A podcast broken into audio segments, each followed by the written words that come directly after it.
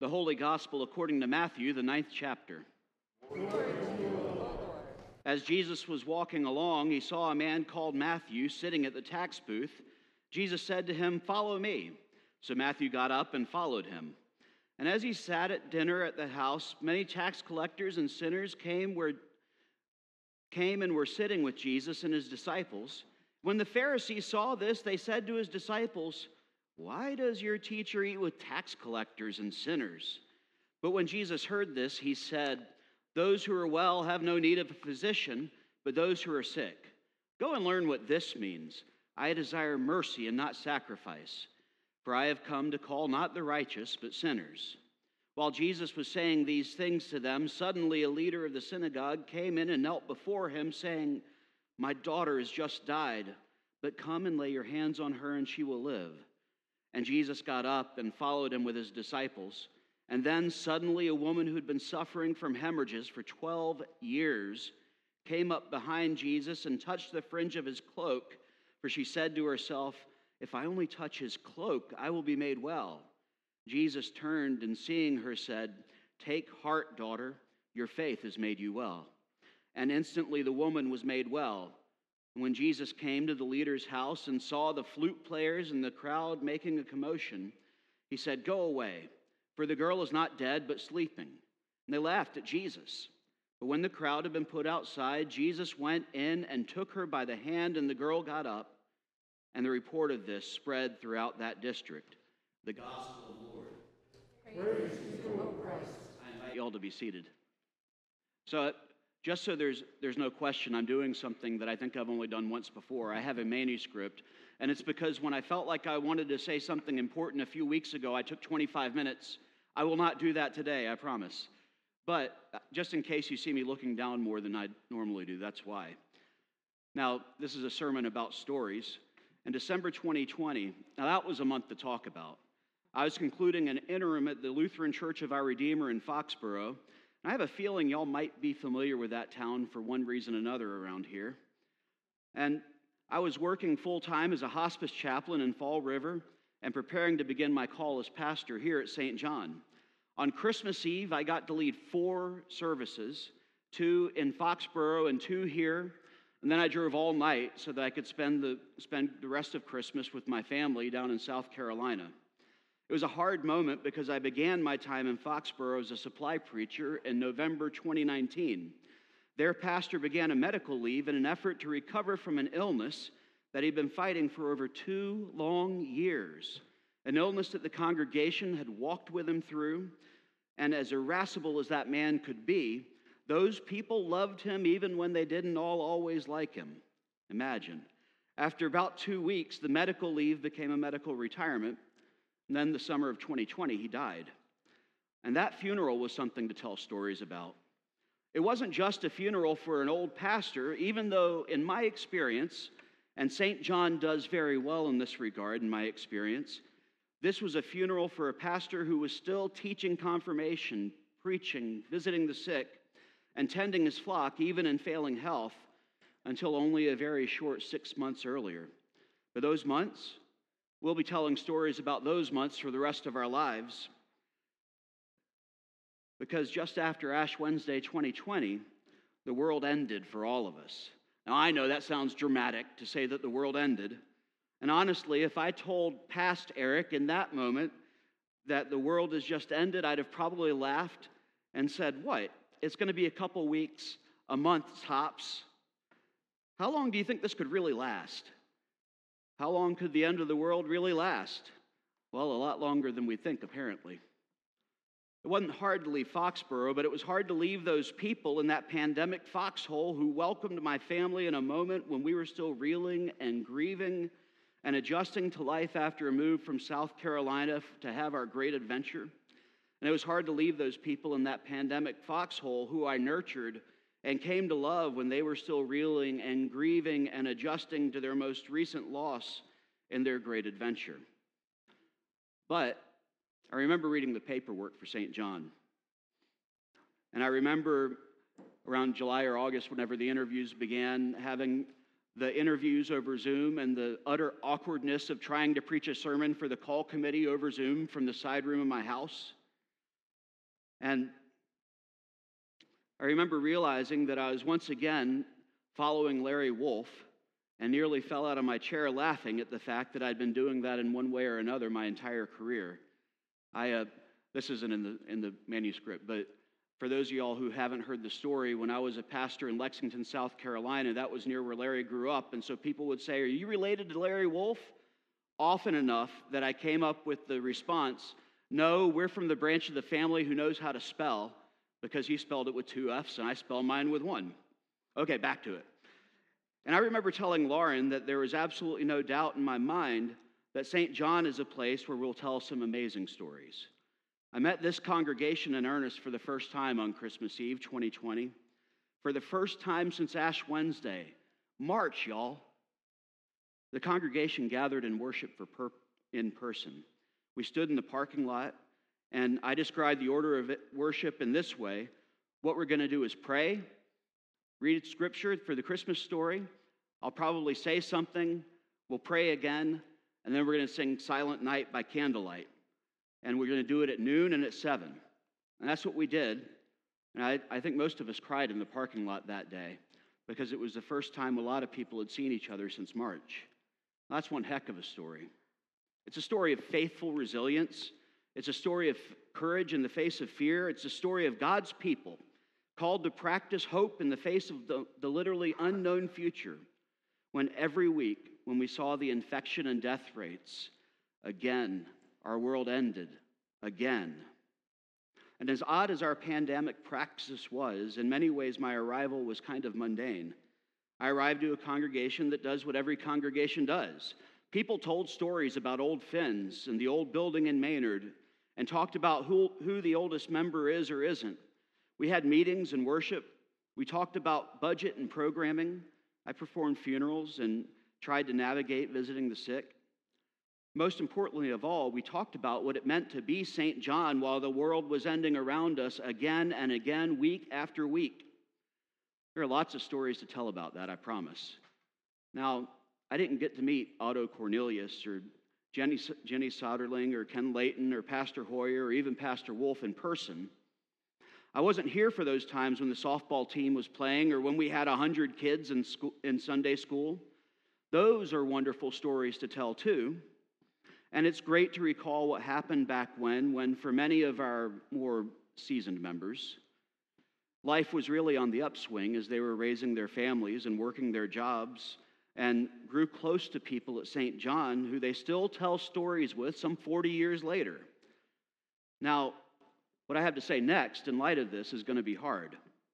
That St. John and the world it inhabited ended shortly after Ash Wednesday in 2020. But, people of God, I am not exaggerating when I tell you that June 2023 is a month that we'll tell stories about too.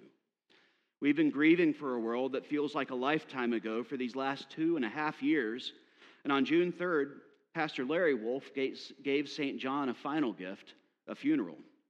And it's true, we commemorated his life and the ministry with so many saints, past and present. I love that story. But it feels so much more profound than saying goodbye to Larry. It feels like we were saying bye to a past from which we've been forever disconnected. No matter how dearly we hold those days in our heart when we could grumble about the germs passed along by shaking hands without fear and trembling. June 2023 is a month when we'll tell stories about it because it's during this moment in this community, with these people we see around us sitting here, singing with us, praying with us, fussing with us, visiting us when we're sick, making promises to those we baptize and who share in the body broken and blood shed at the table with us. It is now when we begin to step into the next five to 10 years of this congregation's history. When we look back, we're going to have some stories to tell. What will those stories be? What, what story will you tell about yourself in the midst of this time where we have so many important things to do? I'd be lying if I say that I wasn't dying to know. Because the truth is, I believe strongly that this is the precise reason we're all here together. God called us together for these years so far and led us through the wilderness so that we could arrive here together for one of the most important moments this congregation will have in our generation. What stories will our children tell about this moment in 30 years? Precisely because I believe strongly that this is a pivotal moment, I'd also be lying if I told you it doesn't make me excited and nervous, hopeful and afraid, optimistic and worried. It's important enough that I sent a pastoral appeal letter, and while I'm positive that everyone's read it by now, um, I have some printed in the narthex backed on the table where the pledge cards happen to be, just in case it you know, accidentally slipped off the counter and into the trash can like sometimes happens at my house. But I, I wrote that letter to make an ambitious appeal that I do know that we can meet to grow our giving by $2,000 a week. With the families we have, that's an average of $25 per household per week, and it's about $100 a month. I know not all of us are in a position to be able to do that. And I want you to know that God loves you and I care deeply for you. If you're in the position that your own finances mean that you have to consider decreasing your giving rather than increasing it, it's not about the money. Well, I also know that it's equally true that this congregation is particularly blessed. And there are many families in this congregation who will be able to do substantially more than that. My family increased our giving. I invite you to join us because, it, because if all of us do what we can, I promise that we'll be shocked by what we can really accomplish when we write our chapter in this story that began with those Finns. And I tell you in all sincerity, this really is not about the money. But it's because as we stand here today as a community in a building handed down to us by the generations before, what this really is about is trusting that the generosity of spirit running like a red thread throughout the entire history of this congregation will sustain us now as it has since those, those Finns founded St. John, those Finns who welcomed a changing neighborhood, strangers who became friends and made a home with them here, and those Finns who built their, this building with their own hands and hearts. And this isn't about the money, it's about their story. It's about our story. It's about God's story and interwoven into the narrative of faith that's lasted something like 140 years. Those Finns, their world ended too. They came to a strange land and found it bitterly cold enough that it felt bitterly cold enough to feel like home.